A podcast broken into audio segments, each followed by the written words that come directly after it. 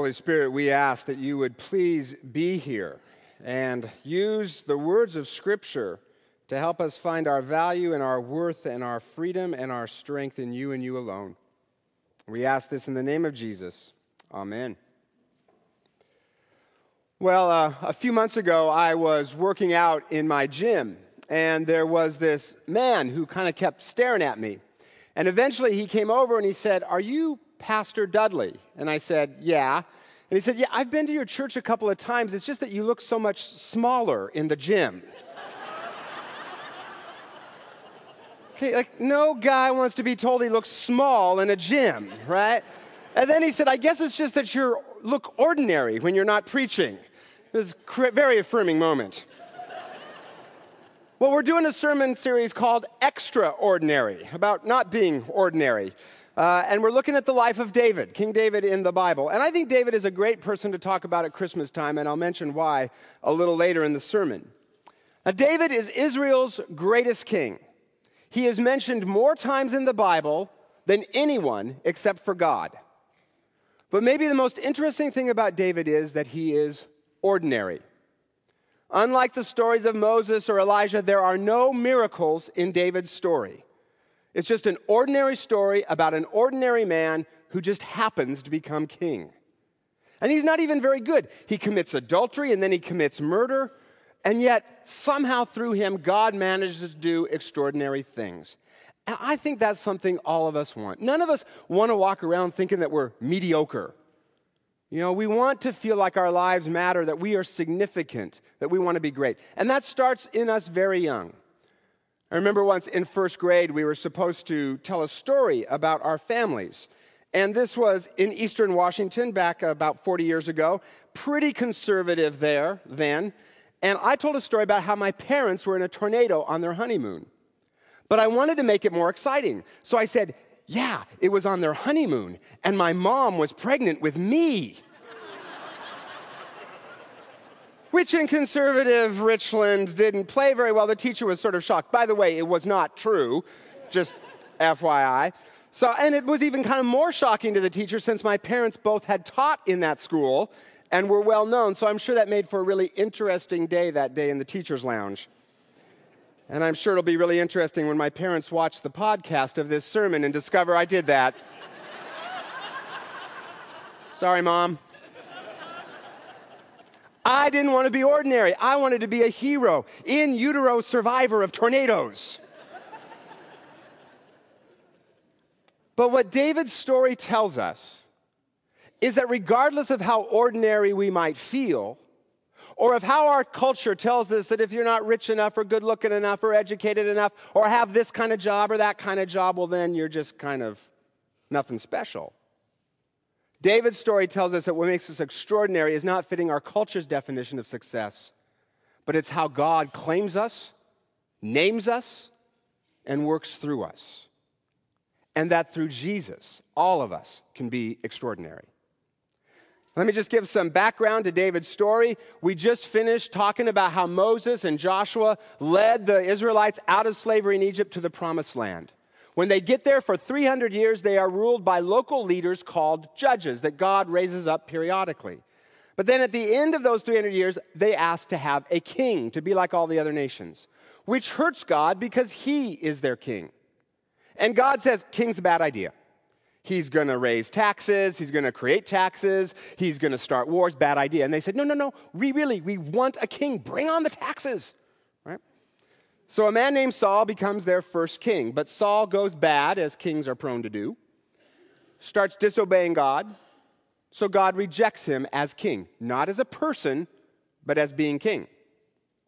And then God tells the prophet Samuel to go to a man named Jesse and pick one of his sons to be the new king. And that's the story we read today. And it's sort of like this beauty contest, right? Eliab, the oldest son, goes first. And he's tall and handsome and macho. Nobody would tell him he looks small in a gym. but God says, no, not that one. And then the second son comes along. And God says, not that one either. Pretty soon, all of Jesse's sons pass by. And then, and then Samuel says, Is that all you got? And Jesse says, Well, there's the youngest. which in that culture at that time meant that you were inferior. And the Hebrew word for youngest there carries the connotation of being the runt of the litter. And to make matters worse, he's a shepherd, which was considered menial work. So Jesse basically says, You don't want to talk to him. I mean, why? And David here comes off kind of like a groom at a wedding. You know, groom at a wedding is like a restroom in an art gallery. You got to have one, but nobody goes there to see it. That's David.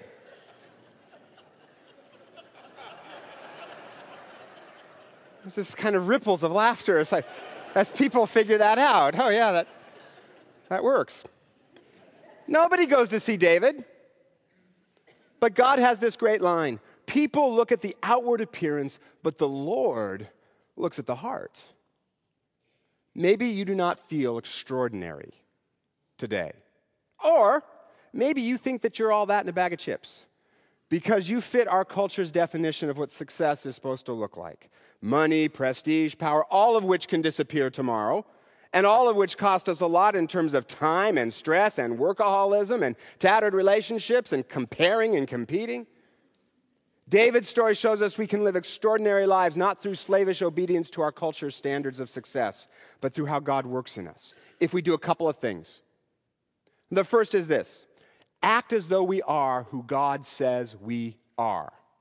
Bible says if anyone is in Christ, he or she is a new creation. And notice that is present tense. It doesn't say you will become a new creation. It says if Jesus is the leader and forgiver of your life, the minute he entered your life, he made you a new creation. It's done deal. And this may be the most important thing I'm going to say in this sermon. So if your minds are wandering, focus, focus, focus. Just at least on this one point. The Christian life is the process of becoming who God says we already are. The Christian life is the process of becoming who God says we already are because of Jesus. You know, a lot of times we start to think, I wish, I wish I weren't such a worrier. I wish I weren't so lustful, so angry, whatever. But, but if you know Jesus, you already right now are brave. You are free from lust. You are filled with peace and joy. Now, you may not feel that way. That's because we're getting lied to all the time. We're getting lied to by the devil who tries to make us forget who God says we are. Lied to by the wounds in our past. You know, growing up, if you were called dumb or fat or ugly or whatever, those labels can stick. And we get lied to by our culture that says if you don't have this kind of job or that kind of car or whatever, well, then you're nothing extraordinary. Someone sent me a list of questions kids were asked about romance with, along with their answers. Fascinating stuff. One question was this How do people in love typically behave? Wendy, age eight, said, When a person gets kissed for the first time, they fall down and don't get up for at least an hour. Wendy has very high expectations. I'm a little concerned for her husband. He might seem ordinary to her. My favorite was a question about the role physical attraction should play in romance. Sally, age nine, says this Beauty is only skin deep, but how rich you are can last a long time. Must have grown up in Bellevue. Now, those are kind of funny, but already you can hear our culture's lies, right? You got to be rich or good looking or whatever to be important. That's not who God says we are. God says we are valuable because we belong to Him. And because He has given us power to partner with Him in the redemption of this world. And if we just start acting like we are who He says we are, we will discover that we are who He says we are. I remember the pastor I worked for in California one day saying to me, Scott, you're a leader. And I said, Walt, I'm not a leader. I'm shy. I'm a teacher, maybe, but I'm not a leader. And he said, Scott, people are following you. You're a leader. Just make sure you lead him in a good direction. It was a two minute, life changing conversation. From then on, I had a different understanding of my role in the world. And without that conversation, I never would have even considered coming here. He helped me see who I already was, which allowed me to act as if it were true and discover that it was. God says to David, You are not the runt of the litter, you are my anointed. And David begins to act that way and discover that it's true. Second thing that makes us extraordinary is the power of the Holy Spirit. The text says the Spirit of the Lord came on David in power. I like that, in power, not in a wimpy sort of way, but in power. You see, it's the Holy Spirit who takes our ordinary efforts, our ordinary skills, talents, and he does something extraordinary with them. The Holy Spirit is the one that magnifies all of our efforts. He is the magnifier of what we do. You know, one of the things that always intrigues me is when someone comes up to me and says, You know, Scott, last week when you said in your sermon such and such in that sermon, that was super helpful to me. And sometimes I'll be smiling I'll go, That's great. I never said that. You're right. That would have been an awesome thing to say if I'd thought about it, but no. I'm glad that's where your mind wandered to, though. Right? That's the Holy Spirit taking some ordinary words and an apparently ordinary sermon and doing something with it. Right? The Holy Spirit is the one that takes our ordinary stuff and magnifies it and makes it matter. One of you told me a story about a Christian couple you know, I'll call them Ray and Sandy, who had some friends named Jim and Linda who were interested in Jesus but couldn't commit to following him because of family traditions and their own prejudices. And Ray and, and, and, and Sandy talked with him for years, answered questions. At one point, Jim and Linda's house burned down, and the church showered them with, with help. But the thing that finally convinced them Jesus was real was one day they're all going to a movie together. And parking was really tight, and they finally found a spot. But just as they were pulling in, some car whipped in ahead of them and took the spot. And instead of getting upset, Ray just said, Oh, well, and went to look for another spot. Well, Jim considered that a miracle of biblical proportions. and the only explanation for such patience could only be Jesus, right? So he and Linda became a Christian that night. And they've never had more joy. Now, that's a pretty ordinary event, but the Holy Spirit used it to do something out of the ordinary. We become extraordinary when we act as though we are who God says we are, when we let the Holy Spirit work through us, and finally, when we respond to God's invitation to be part of what He's doing. David could have said, No, I don't want to be king. But he didn't. And the result was his life became extraordinary. Where is God asking you to partner with Him in the rescue of this world? If you say yes, amazing things will happen. Every month, the elders of this church meet uh, to make decisions for the church and whatnot. And each meeting begins with an elder giving a brief testimony about how God has worked through their life. And I've asked one of our elders to share part of his testimony with you because it, I found it very moving.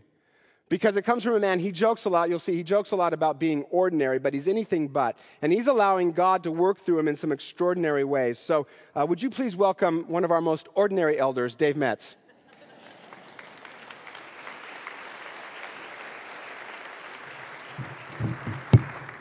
Thank you.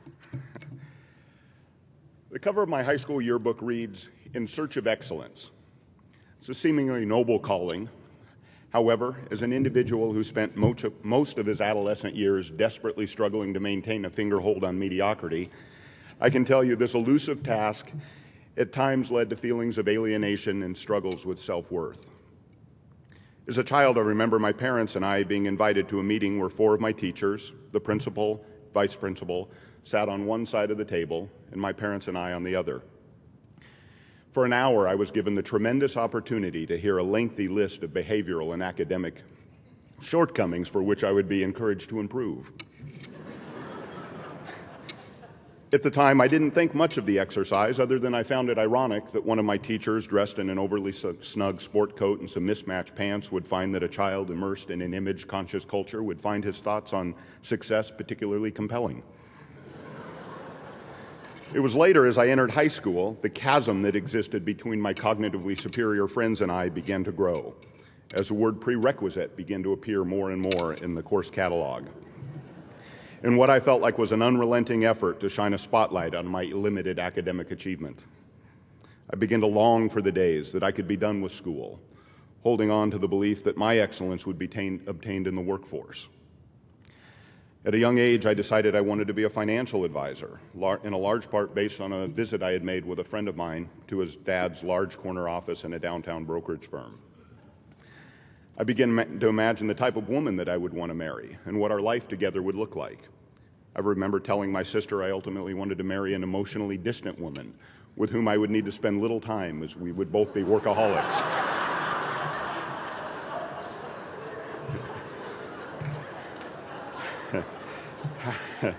However, unbeknownst to me at this time, my faith was becoming my, my own through a course of events that had started years ago when my parents had listened to a thought that was not their own and decided to adopt a little boy and raise him in a Christian home. And they did their best to help focus my eyes on the, the, the truth that I had received my value through Jesus and not through uh, the standards that our culture has. And this would ultimately lead to a life more fulfilling. And while I certainly wasn't an easy sale, God patiently pursued me and consistently showed me ways, that, uh, examples of His grace, eventually providing me with an opportunity to step out of my culture and go on a short term mission trip to Haiti, where for the first time I was able to see how, li- how limited my life's perspective really was. I also began to see some discrepancies in the cultural promises I had believed for so many years. Hmm.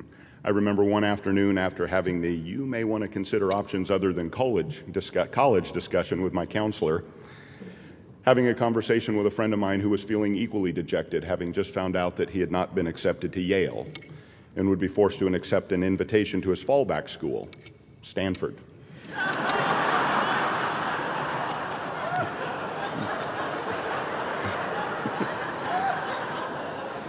I begin to think that if two people on opposite ends of the spectrum of success could have the same feelings of fa- failure, perhaps there may be a uh, flaw in what I was seeking to provide fulfillment.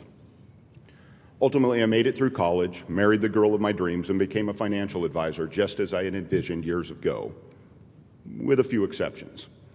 For those of you know, who know my wife Julie will agree, emotionally distant, she is not. In fact, at times, she's just plain emotional.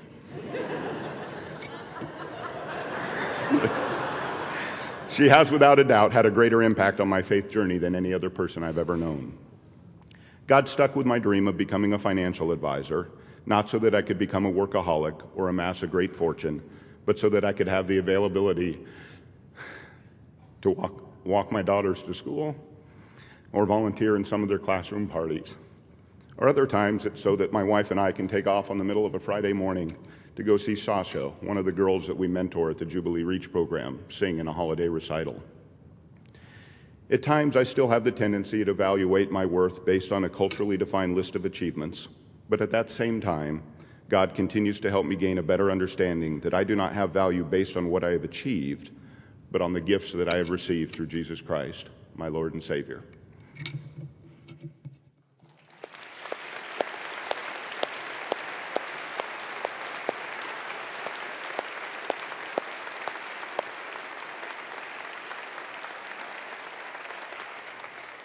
Thank you, Dave. That was great. Here's what I love about Dave's story I think he's anything but ordinary. His sense of humor, his insight into the ways our culture wrecks us, his ability to name truth boldly are amazing, and I know he's made a big difference in people's lives. He's an incredibly good father and husband. He and his wife have led mission trips to Nicaragua, Guatemala, inner city Chicago to help the poor and the oppressed.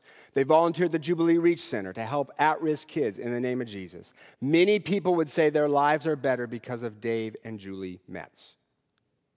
And Dave can resist better than anyone I know our culture's pressure to fit into a narrow definition of success and to instead commit himself to the things that really matter. Not that he's unsuccessful, I mean, he's a financial advisor, he's doing fine. But that's not what he's living for. He's living for those extraordinary moments of walking his daughters to class or being part of God's rescue operation by helping the poor and the oppressed. There's a picture of Dave at the Jubilee Reach Center that I just love. All these kids on his back. Oh, does he look miserable? To me, he looks like a man who is allowing Jesus to do something extraordinary with his ordinary life. He is acting as though he is who God says he is, letting the Holy Spirit empower the ordinary stuff he does to make a difference. And he is responding yes to God's invitation to be part of the rescue of this world. Now, for you, you don't have to go on a mission trip or tutor kids. It might look different for you. It can be something as simple as investing in your own children, or helping a neighbor or a coworker, or I don't know, giving up a parking spot at Christmas time and letting the Holy Spirit do something or extraordinary with those ordinary moments. Throughout the Bible, King David is portrayed as a foreshadowing of Jesus. And I don't, I don't think it's just because they were both kings or they were both born in Bethlehem or because Jesus is David's descendant. I think it's because in both Jesus and David, God shows up in ordinary human flesh. You know, other religions try to take us out of the ordinary, put us on some kind of nirvana like spiritual place.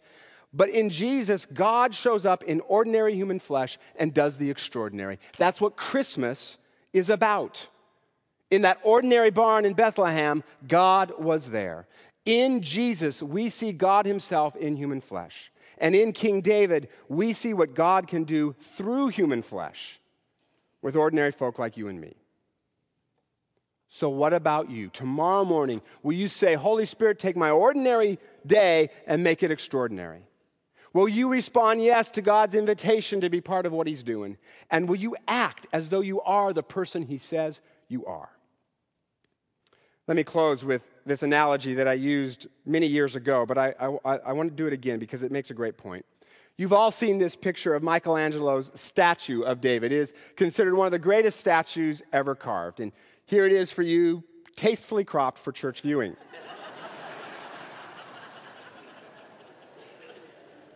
But the stone from which it was cut was rejected by every artist in Italy as being hopelessly flawed stone. It had cracks, blemishes, spots. It was a mess. But Michelangelo worked on it for three years. And when he finally unveiled this statue, all the artists said, How did you get such a beautiful statue from such a flawed stone? And Michelangelo said it was easy. I looked at the stone and saw David inside, and then chipped away everything that wasn't David. There are those in our life, maybe even yourself, who says, you know, you're hopelessly flawed. Nothing good can come of you. You're ordinary. But God looks inside of you and he sees the you you really are in there.